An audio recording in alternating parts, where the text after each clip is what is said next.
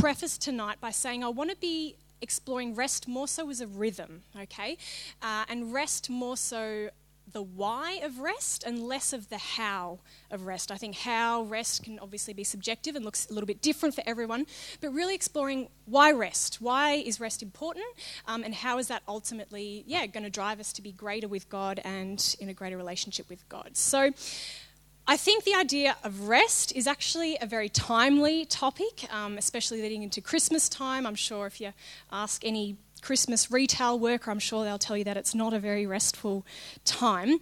Um, and I just want to say as well, straight off the bat, I'm definitely no expert in this topic. I'm not coming to you from like a super zen, peaceful state or anything like that. But I'm actually someone who's really struggled with this topic of rest and busyness and hustle and hurry and all these sort of things that I've begun to notice in our culture. And I'm sure many of you guys have as well, especially as young people in this particular cultural context, we live in a time that is hurried and is busy and is full and is chaotic. And I'm sure that's going to look different for everybody, um, but it's something that I'm noticing more and more. And I do want to say off the bat as well, there's probably many reasons, legitimate reasons, why people might be busy and burnt out, and I don't want to brush any of those off as illegitimate or anything like that, you know. Um, there's many good reasons why people are busy as well, but have you ever noticed that sometimes we tend to glorify exhaustion among young people. Has anyone noticed that? I've seen memes about it on the internet. Um, even just this idea that we tend to out busy each other sometimes. I know sometimes when I'll catch up with friends, um, you know, you, you, meet someone, you say, oh, hey, how you going? And they're like, oh, yeah, so busy, yeah, flat out, you know, the grind, the hustle, whatever. And we just sort of say, oh, yeah, yeah, I know, I know. Does anyone, has anyone felt that? Yeah. Um, and I've struggled with that. I've, I've struggled with that because I don't know if that is really fruitful and flourishing for our souls. So, although we're going to touch on the idea of Sabbath tonight, I really want to explore more the idea of rest as a rhythm. Um, and that rest should be a regular part of our lives so that when we inject pockets of rest into our lives, we're able to regularly draw nearer to God, um, to reject the culture of hurry, and ultimately strive for Christ like maturity.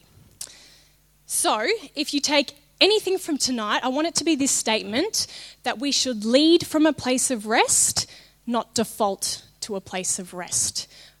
Lead from a place of rest, not default to a place of rest. I'm not too sure if I really like the word default in this sentence. It's sort of the best one that I could come up with. Um, if you, to put it in a bit of context, if you were to buy a house here in Australia, um, say you were to put a down payment on your house and then pay off your mortgage repayments over the life of the loan. If you were for some for whatever reason unable to make your repayments, um, I'm sure the bank would hassle you for a little while. But ultimately, if you are unable to make your repayments, you would default on your house. So that's sort of the term that is given.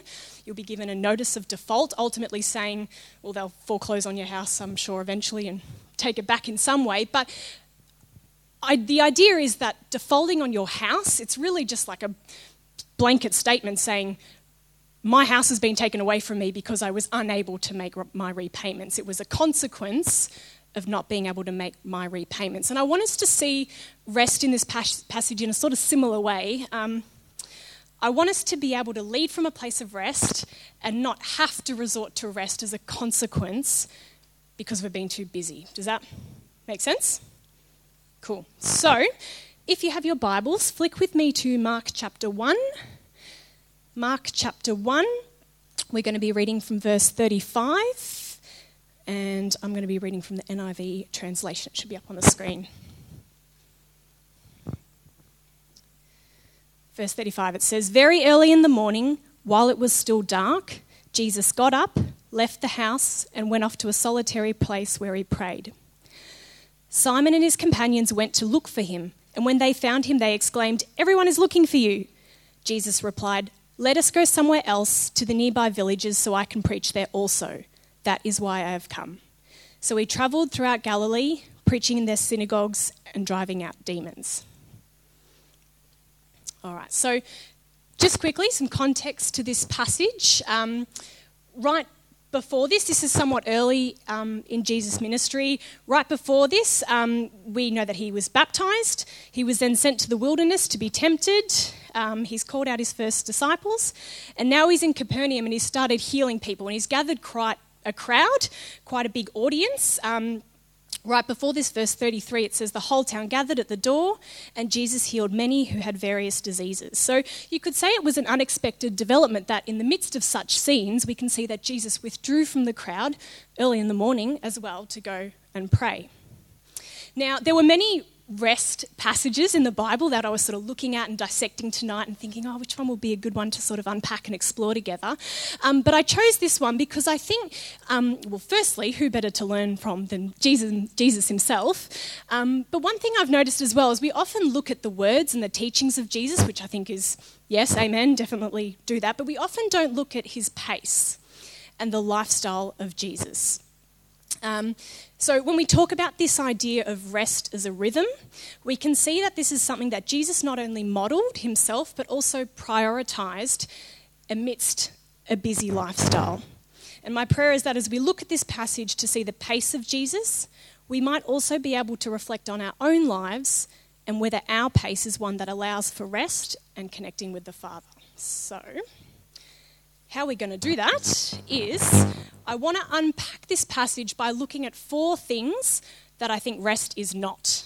Okay, four things rest is not. And you might find yourself in one or a few of these. I know I've probably found myself in all of these at times. So, number one of what rest is not, if you're taking notes, rest is not absence of meaningful activity. Rest is not absence of meaningful activity. So, for those of you who are perhaps getting a little bit excited that um, you can doze off early or you can have a six hour Netflix binge when you get home. That's what I'm advocating for. Sorry to burst your bubble, that's not really where I'm heading. Um, I think a biblical theology of rest is actually much greater than that. So, rest isn't just abstaining from meaningful activity. Now, when we look at this passage here in Mark, um, if you've still got it open, we can see that Jesus withdrew from the people to pray and spend time with his Father. He didn't withdraw just to chill out but we can see that he had purpose in his withdrawal. And that was one, to spend time with the Father, and two, as a result of that, he recognized the need to go elsewhere and continue preaching and healing in other parts of Galilee. So, why would he have decided to withdraw, especially that early in the morning, to pray when things were going so well, you could ask? Um, at this point in his ministry, Jesus hadn't gained any opposition that I'm aware of. He's just gained followers and a huge audience. Everyone was coming to him for healing, prayer, that sort of thing. You know, if when I read this, I think, well, why would he get up so early to pray? Why, you know, wouldn't a sleep in have helped him be on his A game for another day of healing, perhaps? Um, but we see that in the next chapter, after he moved along and continued to teach and heal in other parts of Galilee, that some opposition did arise, and people weren't too happy about his unconventional ways of teaching with authority. And I do wonder that if Jesus had simply stayed, um, you know, kept going as he was, I wonder if he would have been monopolized in Capernaum and that opposition would have arose before he even had a chance to go on and to spread the news like he had intended to. And I wonder if for some of us that's the same, you know, when, we, when things are going well, we're less likely to stop and rest and spend time to God and just reflect because things are going well, you know. Um, we see that through Jesus withdrawing to pray and connect with the Father, he was able to find rest in a way that realigned his vision to God's cause, stirring the prompt then to tell his disciple that it was time to move along and continue elsewhere. In Matthew 11, verse 28, very famous verse, this is Jesus speaking. He says, Come to me, all you who are weary and burdened, and I will give you rest. He didn't say, Go away, abandon all responsibility when you're weary and burdened, switch off. He said, Come to me. He wants a relationship. And for some of you, I also want to acknowledge that getting up at the crack of dawn to pray doesn't seem that restful. Am I right? Maybe? Someone? Yep. Just me? Cool. Um, but I don't want you to shut off here. I'm not saying this is the only way to rest. Um, uh, further on in Mark chapter 2, it actually says, um, again, this is Jesus, that the Sabbath was made for man, not man for the Sabbath. So I want you to think of this idea of Sabbath and rest not as a, another box to tick or, oh, I just got to get up and pray and that's all it's going to look like. But no, I want you to be creative with it and excited for it, okay? Because um, that's how I actually think God intended rest to be a place of delighting um, and a place of really, um, you know, finding that connection and relationship with Him. So, even though there is nothing wrong with Netflix, I would like to propose that maybe God has a greater purpose for your rest, and that good, soulful rest is to focus on the relationship over the activity. Number two, what rest is not? Rest is not in opposition to busyness. Rest is not in opposition to busyness. So, we live in a culture that is addicted to the busyness and the hurry and the hustle. Um, for me, I probably felt this the most heaviest in 2015. Um, I don't know why, that was just when I personally felt the busiest. I remember I would have been 19 at the time. I lived with a couple of girlfriends. It was really fun, but I remember working three jobs and I was studying full time and I was part of a human trafficking organisation and I was saving for the wedding and I just felt busy. And by coincidence, two of my housemates were in the exact same boat. We were both constantly feeling busy and exhausted, and often when we'd come home for the day, um, we'd have a bit of a whinge to each other and say, Oh, I'm so busy, oh, you know, that kind of thing. Um, and in some strange attempt to eliminate that, we decided to ban the B word from our house busy. So if one of us said, Oh, I'm feeling busy, the other one would say, Ah, not allowed to say that. That word's banned in our house. I don't really know what exactly that was meant to achieve. I don't know. Maybe just to somehow magically change our rhythms and routines. It didn't, but there you go. Um, but around sort of this time, it was actually Andrew Boonstra who said something to me that I'll never forget. He said, Be busy, but not hurried.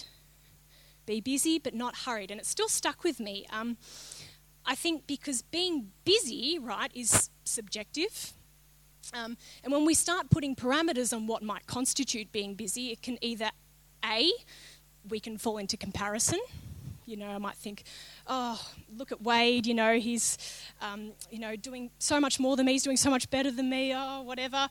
Um, how am I ever going to, you know, live like Wade, look at all the things he's doing, you know.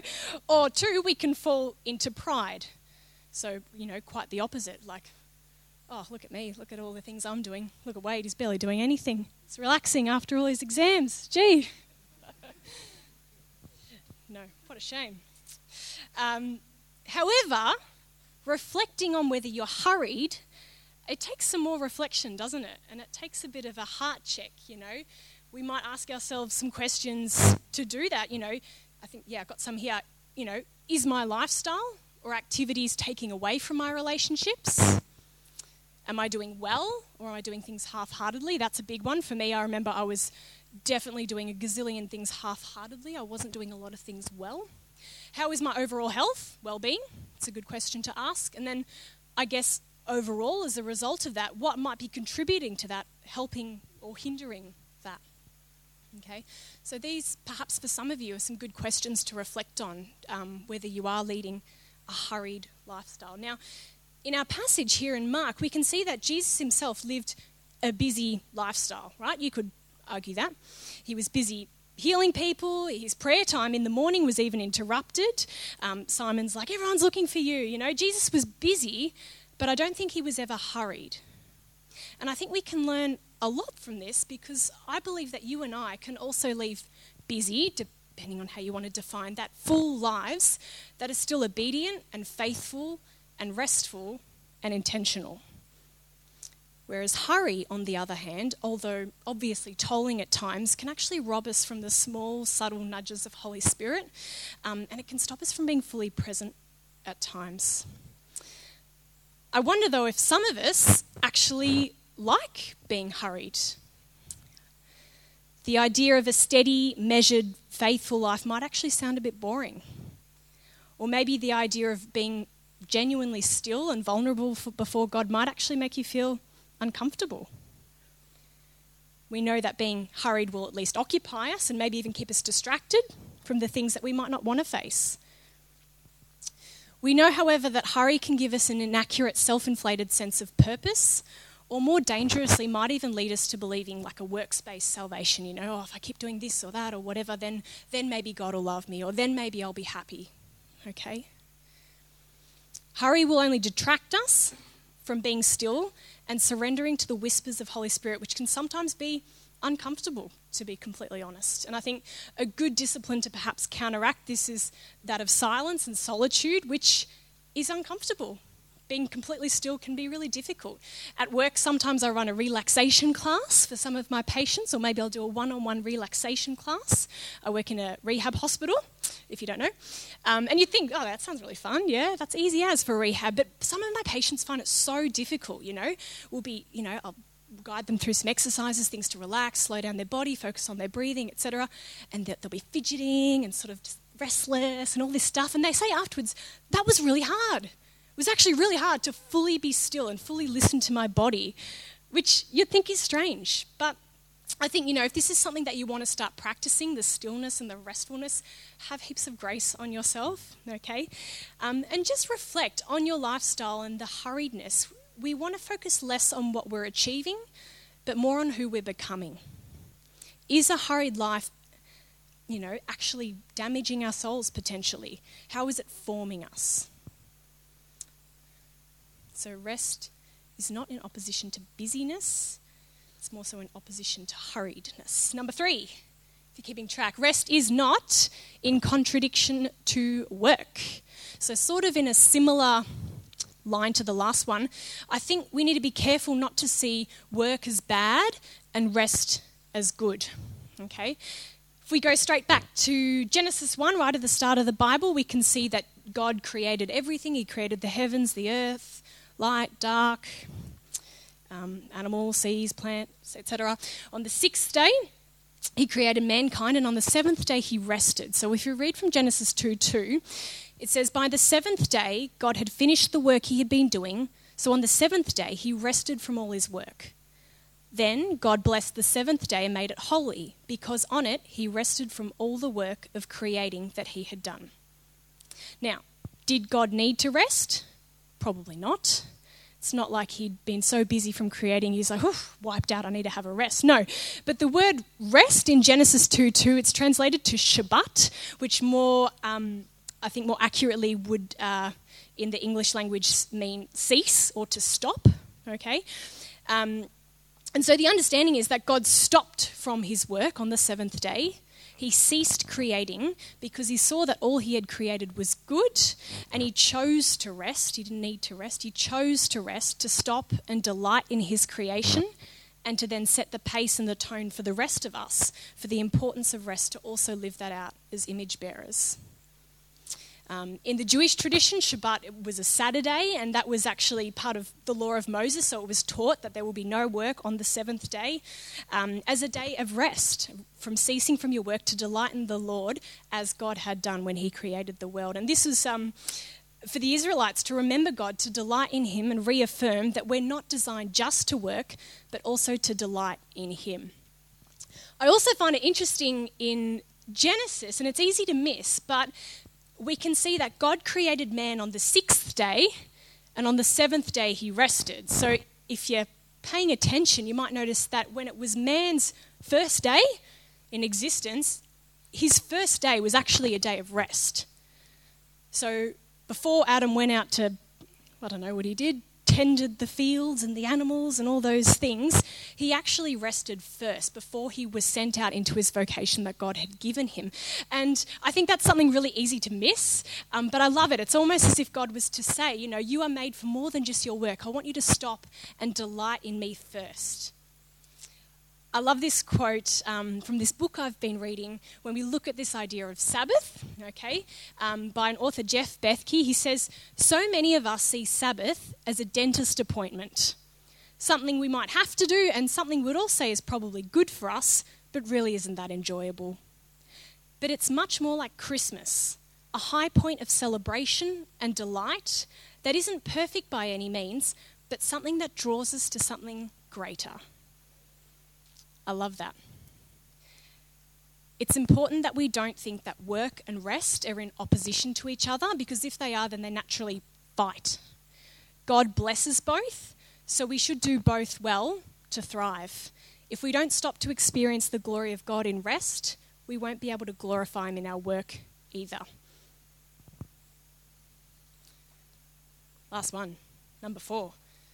This one might hit a nerve. Rest is not neglecting commitments. I was a bit reluctant to put this one in because I was like, oh, but this is definitely something that I've been guilty of many times. Um, this is something I've seen all the time. I'm sure some of you have as well. How often do you hear people say, "Oh, I'm so sorry, I can't come at to come along to fill in the blanks tonight because I'm just exhausted. I need a rest."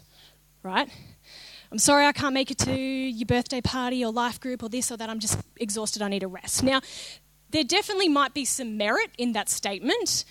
Were they tired and did they need to rest? Probably. Would rest have helped them because they were tired? Probably. Um, but I wonder if sometimes, if we were to lead from a place of rest, remember what we said at the start, maybe that would have helped them or us with clarity in choosing you know, how to fill in their time wisely so it wouldn't have resulted in needing rest as a consequence for their actions. Okay? Um, this happened to me very recently. Um, my life group's probably heard me talk about this, but recently I got this opportunity from work to do further study. Um, and it was like pitched real well, you know, like further study, work was going to pay for it, work was going to pay for me to take time off to do it as well. Like everything about it was like, why wouldn't I do this, you know? And I jumped straight into it. I applied. It was through the University of Tasmania. I got in.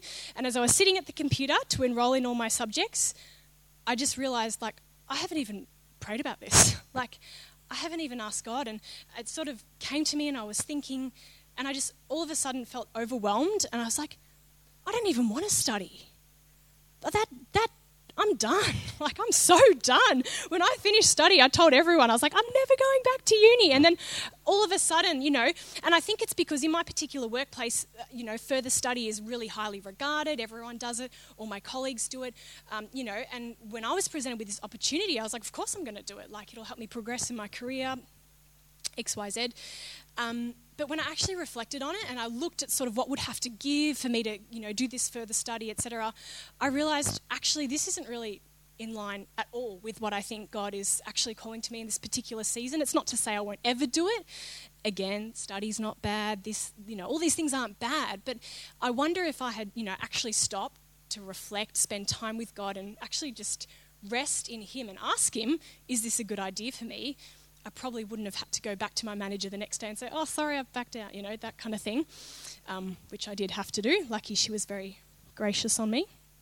Um, but in this passage, we can see that Jesus too had a calling and a mission. In verse 38, he says, Let us go somewhere else to the nearby villages so I can preach there also. That is why I have come.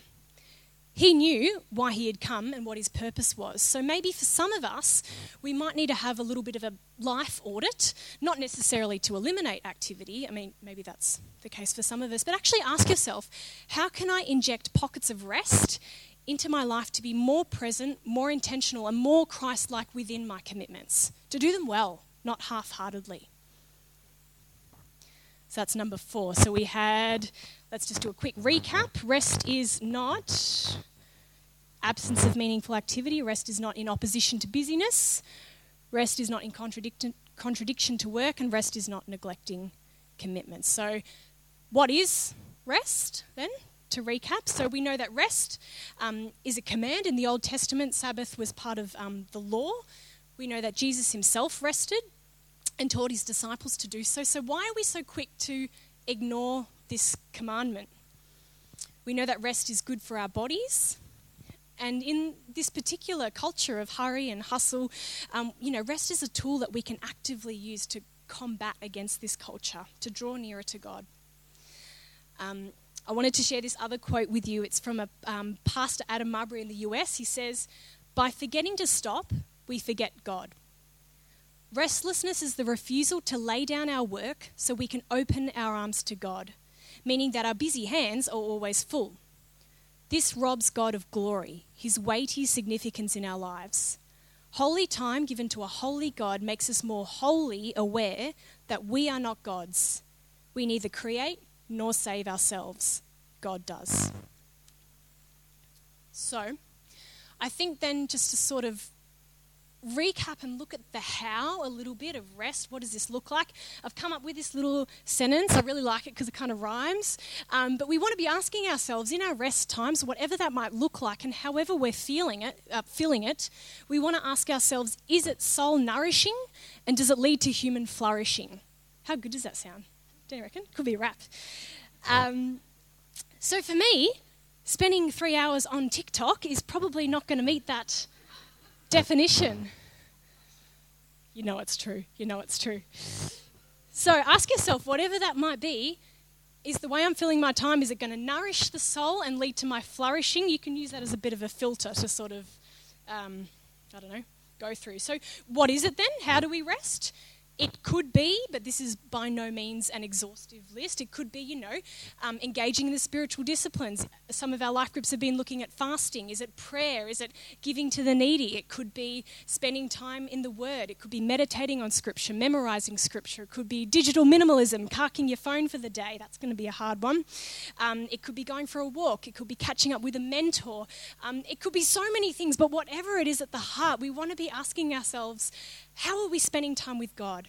How are we spending time with God and resting in His presence to ultimately draw us nearer to Him and, um, you know, live out our flourishing as image bearers?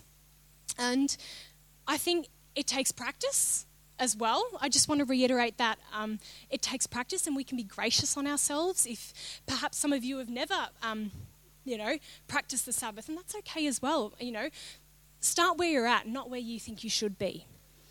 Um, for those of you who are in a young adult life group, we've been looking at this series of fasting. Um, and there were some super keen beans in my life group who were like, great, let's do a seven day fast right off the bat. And I was like, all right, but I don't know if I can do that, but you know, and it was great. It was great. The encouragement and the enthusiasm was so great, but it's okay to start off where you're at. And uh, Tuesday Life Group struggled a bit more than Monday Life Group. We started off with just an eight hour fast and then built it up. I know Monday went straight for the, the 24 hour, which is great, but you know, same with rest. Be gracious on yourself and I think be creative as well in terms of what that's going to look like when you withdraw. Take that time to stop and cease and spend time with God be creative. I think as well, um, I just want to stress the importance of having a mentor or a life group or a, an accountability group as well. And I think this is something that we can really um, discuss in those relationships as well and actually hold each other accountable and ask each other, hey, how are you resting? Um, are you resting? What does it look like? How can I encourage you in your resting? You know, these sort of things as well. I think, you know, when we encourage each other to actively reject the culture of hurry and hustle, it can be an empowering and an encouraging thing to do. So I'd encourage you guys to do that as well. Let me pray. Father God, I thank you that you are a good and a loving Father. I thank you that you love drawing nearer to us and you love to speak to us and you love to um, really just meet us where we're at. And Father, tonight, I really pray that each of us. Um, can be encouraged to find rest with you, whatever that looks like, God. I pray that you will help us to find rest in our current lives and just spend that time to draw nearer to you, to reject the culture of hustle and hurry and busyness, but just stop to be still, to be present. God, we don't want to rest because we're exhausted and we've had to as a last resort. We want to rest because we want to delight in you. We want to spend time with you. We want to enjoy you, Father. You're so good to us. So I thank you for all that you are, and I thank you that you will help us rest as well. In Jesus' name, Amen. Amen. So, to finish up, um, we'll have on the screen a little bit of a response question. Oh, it's a bit small, sorry. Um, I want you to get um, perhaps in pairs or maybe groups of three at the most and actually ask each other how can you lead from a place of rest and not default to a place of rest? Okay, so we're going to spend maybe a couple minutes doing that. I popped a few resources on the screen as well. Have a look um, if you're interested. These are some of the things I've been reading and looking at. A couple of podcasts. I know my life group's sick to death of me talking about podcasts, but these two are really good. Same guy that did the fasting stuff, and a few books as well if you wanted to follow that up later. But let's do that now. We're going to spend a few minutes um, how can we lead from a place of rest and not default to a place of rest? Uh, and then Joel's going to close for us and we'll get the tennis balls ready. Sound good?